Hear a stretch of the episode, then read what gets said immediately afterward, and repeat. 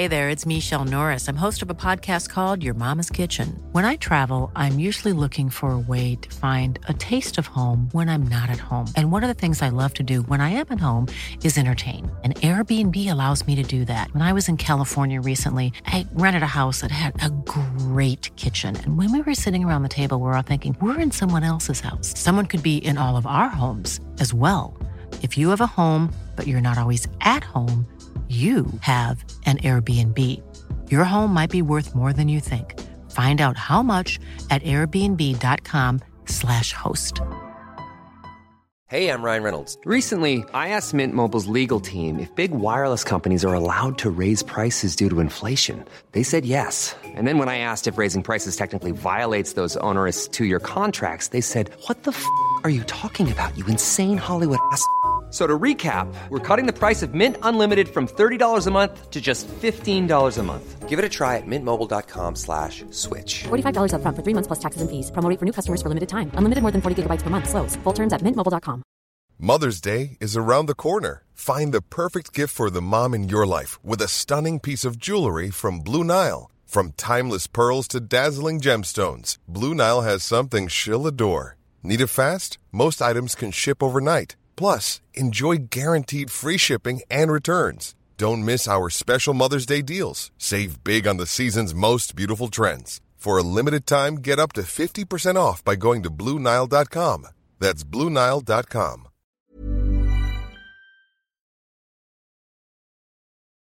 Buenas noches. Bienvenidos al Criminalista Nocturno.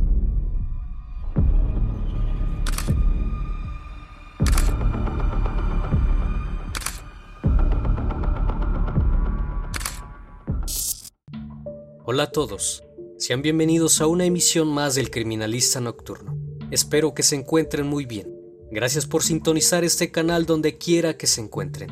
Si es la primera vez que nos visitas, no dudes en suscribirte y activar la campana de notificación para que no te pierdas ningún video. Por cierto, si deseas apoyar este canal, no olvides dejar tu like. El día de hoy nos adentramos a uno de los casos más extraños, donde hasta el día de hoy no se sabe qué pasó con exactitud. Acompáñenme a ver el caso de las turistas holandesas desaparecidas en Panamá. Pónganse cómodos y presten toda su atención, ya que este caso tendrá más dudas que respuestas. Chris Kramer y Lisa Fron, quienes habían pasado seis meses planeando su viaje, al continente americano. Querían hacer rutas por la naturaleza, voluntariados en aldeas locales con niños, dar clases de arte, incluso aprender español. Pero su viaje no fue tan maravilloso como creían. Ambas desaparecieron el primero de abril de 2014, cuando realizaban una caminata por Panamá, mientras visitaban el sendero El Pianista. Después de una búsqueda exhaustiva, se encontraron porciones de sus cuerpos unos meses más tarde. El 15 de marzo de 2014, las estudiantes holandesas Chris Kramer de 21 años y Lisa Fron de 22 abordaron un avión desde Ámsterdam a Costa Rica. Desde allí, viajaron a Bocas del Toro en Panamá. El martes primero de abril emprendieron una caminata con el perro de sus anfitriones por el famoso sendero del pianista, que lleva a los caminantes a una cumbre de 8 kilómetros de distancia de Boquete y pasa por bosques nublados y cascadas. Fue ahí que se perdió el rastro de Chris y Lisan en sus cuentas de Facebook. Postearon que querían hacer una caminata alrededor de Boquete. Fue entonces cuando sus anfitriones se alarmaron al ver que el perro regresó a casa esa noche, sin las jóvenes. El día 2 de abril, tenían un encuentro con un guía local, que asistió al encuentro, pero no había rastro de alguna de ellas. Fue hasta el 3 de abril, donde se reportó la desaparición. Entonces, las autoridades comenzaron con su búsqueda. Lo que se había iniciado como un trayecto turístico de un momento a otro, se transformó en tragedia. las dos chicas que presumían de su travesía por el mirador y posaban en las fotos tranquilamente. Unos momentos más tarde, pedían auxilio por la línea telefónica. Se dice que un taxista las recogió y las llevó al comienzo del sendero. El taxista declaró que las dejó a la 1.40 de esa tarde, pero el reloj de su cámara digital sugiere que comenzaron alrededor de las 11 de la mañana en su caminata. Hasta el día de hoy, no se sabe con exactitud qué pudo haberles ocurrido. Prepárate, porque esta es una de las muchas inconsistencias en esta historia. Las autoridades panameñas y los familiares, al percatarse de su desaparición, comenzaron la búsqueda exhaustiva de ambas mujeres, sin tener ningún éxito. No había señal alguna de su paradero. Pasaron meses hasta que un día una mujer nativa local mencionó haber encontrado en la orilla del río Culebra una de las mochilas de las holandesas con pertenencias en su interior. Además, afirmó que el día anterior que pasó por ahí no estaba. La gente del Departamento de Justicia recogió la mochila y con un helicóptero se desplazaron hasta la zona para investigar. Además, se añadió que la mochila presentaba signos de haber sido arrastrada por el río y se descartó que alguien la hubiera dejado exactamente en aquel lugar. Con el hallazgo, se confirmó que las jóvenes holandesas se habían adentrado en el sendero, el pianista. La policía asumió que el río condujo la mochila hasta aquel lugar, pero tras el análisis de la mochila, esta estaba seca. Estaba intacta. Era una mochila simple, no resistente al agua, que en circunstancias normales se habría mojado si es que estaba en el río, que fluye rápidamente durante mucho tiempo por lo que esa circunstancia es misteriosa. Además, había llovido mucho en las últimas semanas, y la mochila no parecía que hubiera pasado semanas y semanas en una jungla superhúmeda y fangosa. Para ser exactos, 72 días en una selva tropical con demasiada humedad. Esta mochila también contenía las primeras pistas sobre lo que podría haberle sucedido a las holandesas. En él había dos sujetadores cuidadosamente doblados, dos pares de gafas de sol simples, una botella de agua vacía, los teléfonos móviles de ambas mujeres, un Samsung Galaxy de Lisan y un iPhone de Chris, además una cámara digital, también el pasaporte de Lisan y la tarjeta del seguro médico de Chris y 83 dólares. Se afirma que se encontraron hasta 34 huellas digitales diferentes, 13 en la mochila, dos en los teléfonos y la cámara, así como seis diferentes en el sujetador, pero no se les dio importancia. Tras las investigaciones, se pudieron confirmar las horas a las que llamaron las holandesas, algunos patrones extraños, además que la cámara fotográfica estaba intacta, por lo que pudieron extraer las fotos que había en ella. Al observar las imágenes tomadas, donde aparecen ambas mujeres, nadie adivinaría que estaban en peligro. Sin embargo, unas dos horas después de la última foto, el mismo, primero de abril a las 16.39 horas, Chris marcaba el número 112, lo que indicaba que algo andaba mal. Era la primera llamada de auxilio que hacían a la línea de emergencia en Holanda. Media hora más tarde, a las 16.51, salía otra llamada, esta vez del teléfono de Lisan al mismo número. Posterior a eso, 14 horas después, intentaron llamar nuevamente sin tener éxito. El miércoles 2 de abril, se hicieron llamadas a las 6.58 de la mañana, 8.14, 10.53 y 13.56 de la tarde. El día 5, la batería del teléfono Samsung de Lisan se apagó por completo y el teléfono ya no se usó después de eso. Sin embargo, el iPhone de Chris se encendió y se apagó hasta el 11 de abril, algo muy extraño, ya que es mucho tiempo para la batería del teléfono. El día 6, cuando la batería del teléfono de Lisan había muerto, de repente hubo múltiples intentos de activar el iPhone de Chris. Sin embargo, se ingresó el PIN incorrecto en varias ocasiones. Hasta el 5 de abril, a las 13.37 de la tarde, fue el último ingreso correctamente. Posterior a eso, se ingresó el PIN incorrecto en múltiples ocasiones. Quien ingresó estos códigos PIN incorrectos no pudo activar el teléfono, pero en teoría, los teléfonos aún pueden hacer llamadas de emergencia. Algo extraño, ya que en días posteriores el teléfono había sido usado, pero no ingresaron en él, porque el PIN era incorrecto. ¿Qué habrá pasado en ese lapso de tiempo en que la aventura se transformó en tragedia?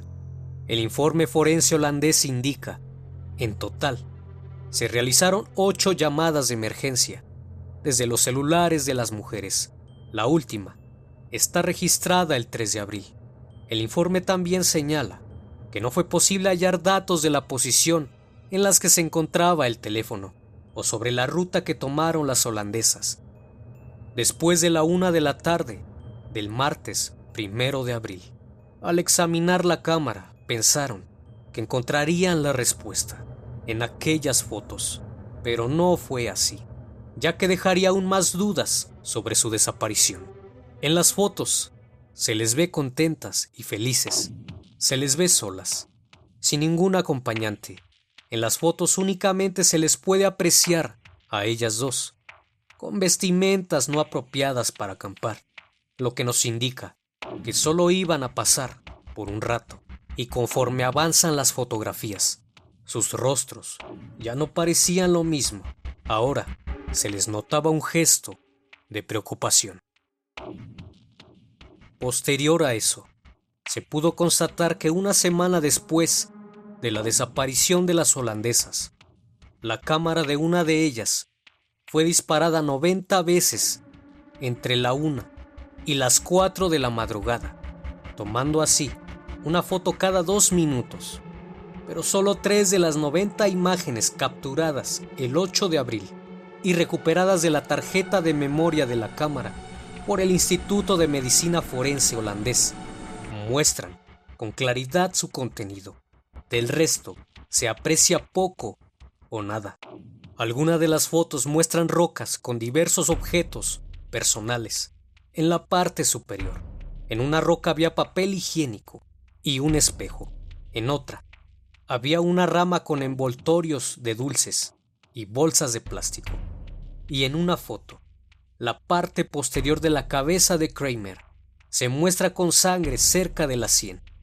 Pero algo extraño pasó con la cámara, ya que después de la foto 508 no se tomaron más fotos durante más de una semana. Solo el archivo de foto o video 509 que fue eliminado. ¿Y por qué querrían eliminar esta importante foto? ¿Por qué los equipos de especialistas holandeses no pudieron recuperar esa foto borrada, algo que normalmente no es un gran problema cuando una imagen se elimina manualmente, lo que quiere decir que la foto fue eliminada a través de un ordenador. Para eliminar completamente esta foto de la tarjeta de memoria y la cámara digital.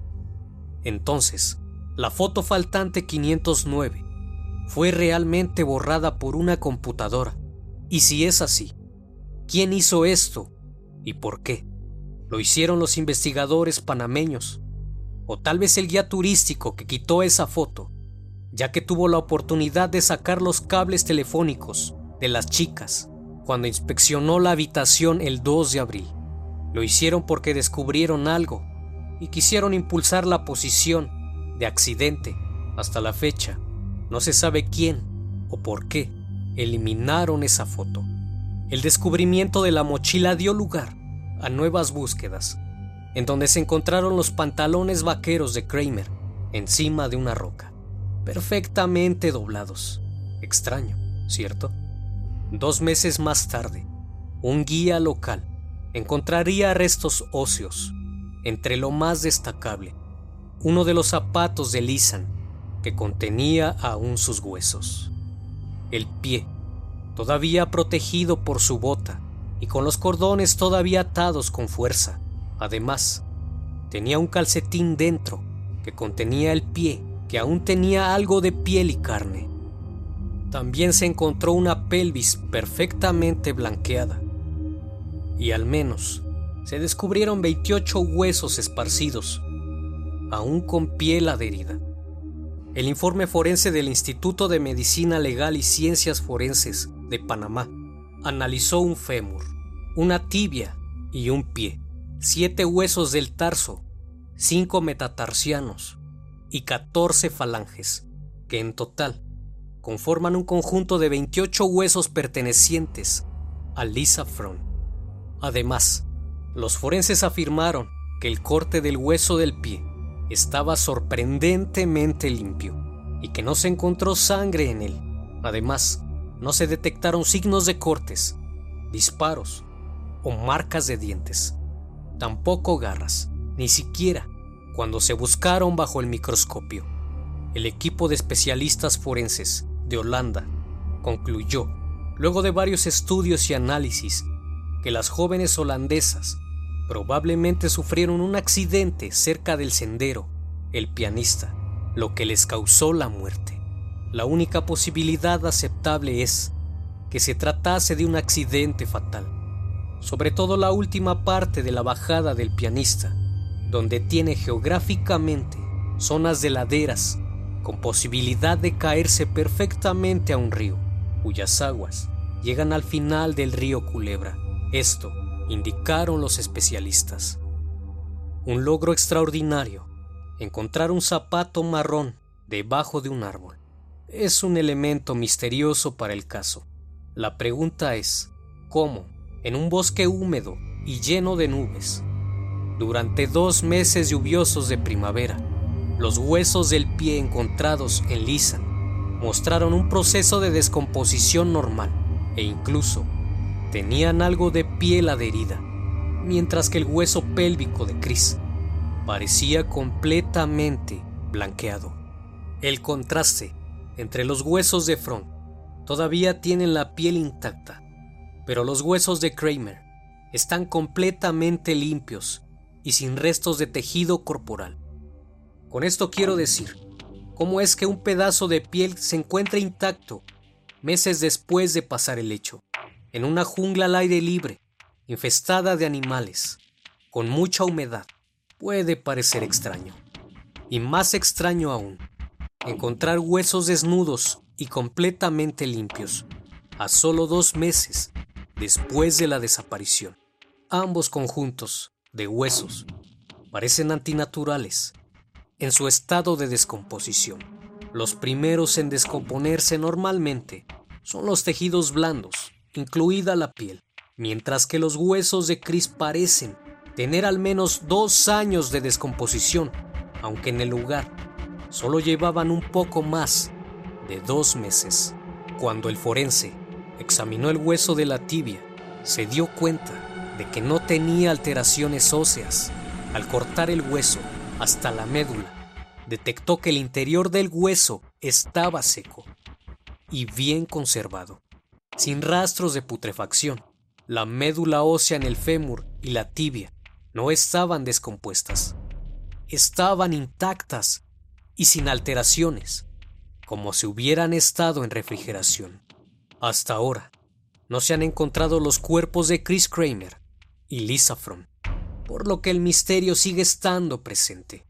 Una cosa que quiso señalar la policía panameña en su investigación es que se trató de un homicidio, pero el gobierno del país no dio a conocer esa información por temor a afectar el turismo local. Es una de las cosas que fortalecen la economía en Panamá, principalmente de europeos. Además, que se menciona que en el área hay investigaciones de al menos tres homicidios que ocurrieron de la misma manera en la región en el año 2016, por lo que se piensa que hay un asesino en serie que actúa cada cierto tiempo. ¿Qué piensas tú? Déjamelo en los comentarios. ¿Cuál es tu punto de vista en este caso? ¿Crees que haya sido un accidente o efectivamente un homicidio? ¿Algún asesino serial? ¿Alguna secta de caníbales? Déjamelo en los comentarios. No olvides suscribirte y activar la campana de notificación. Esto fue El Criminalista Nocturno. Nos vemos pronto.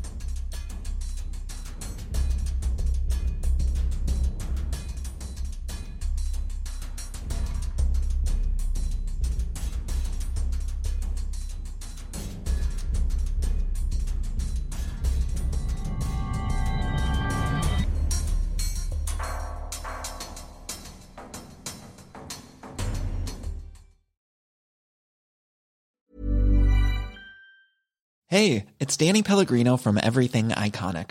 Ready to upgrade your style game without blowing your budget? Check out Quince. They've got all the good stuff shirts and polos, activewear, and fine leather goods, all at 50 to 80% less than other high end brands.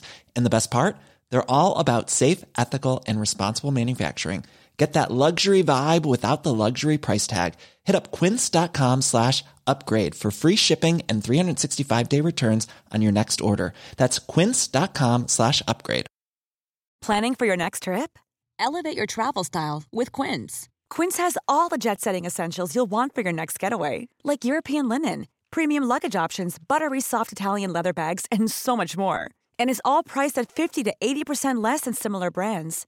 Plus, Quince only works with factories that use safe and ethical manufacturing practices. Pack your bags with high-quality essentials you'll be wearing for vacations to come with Quince. Go to quince.com/pack for free shipping and 365-day returns.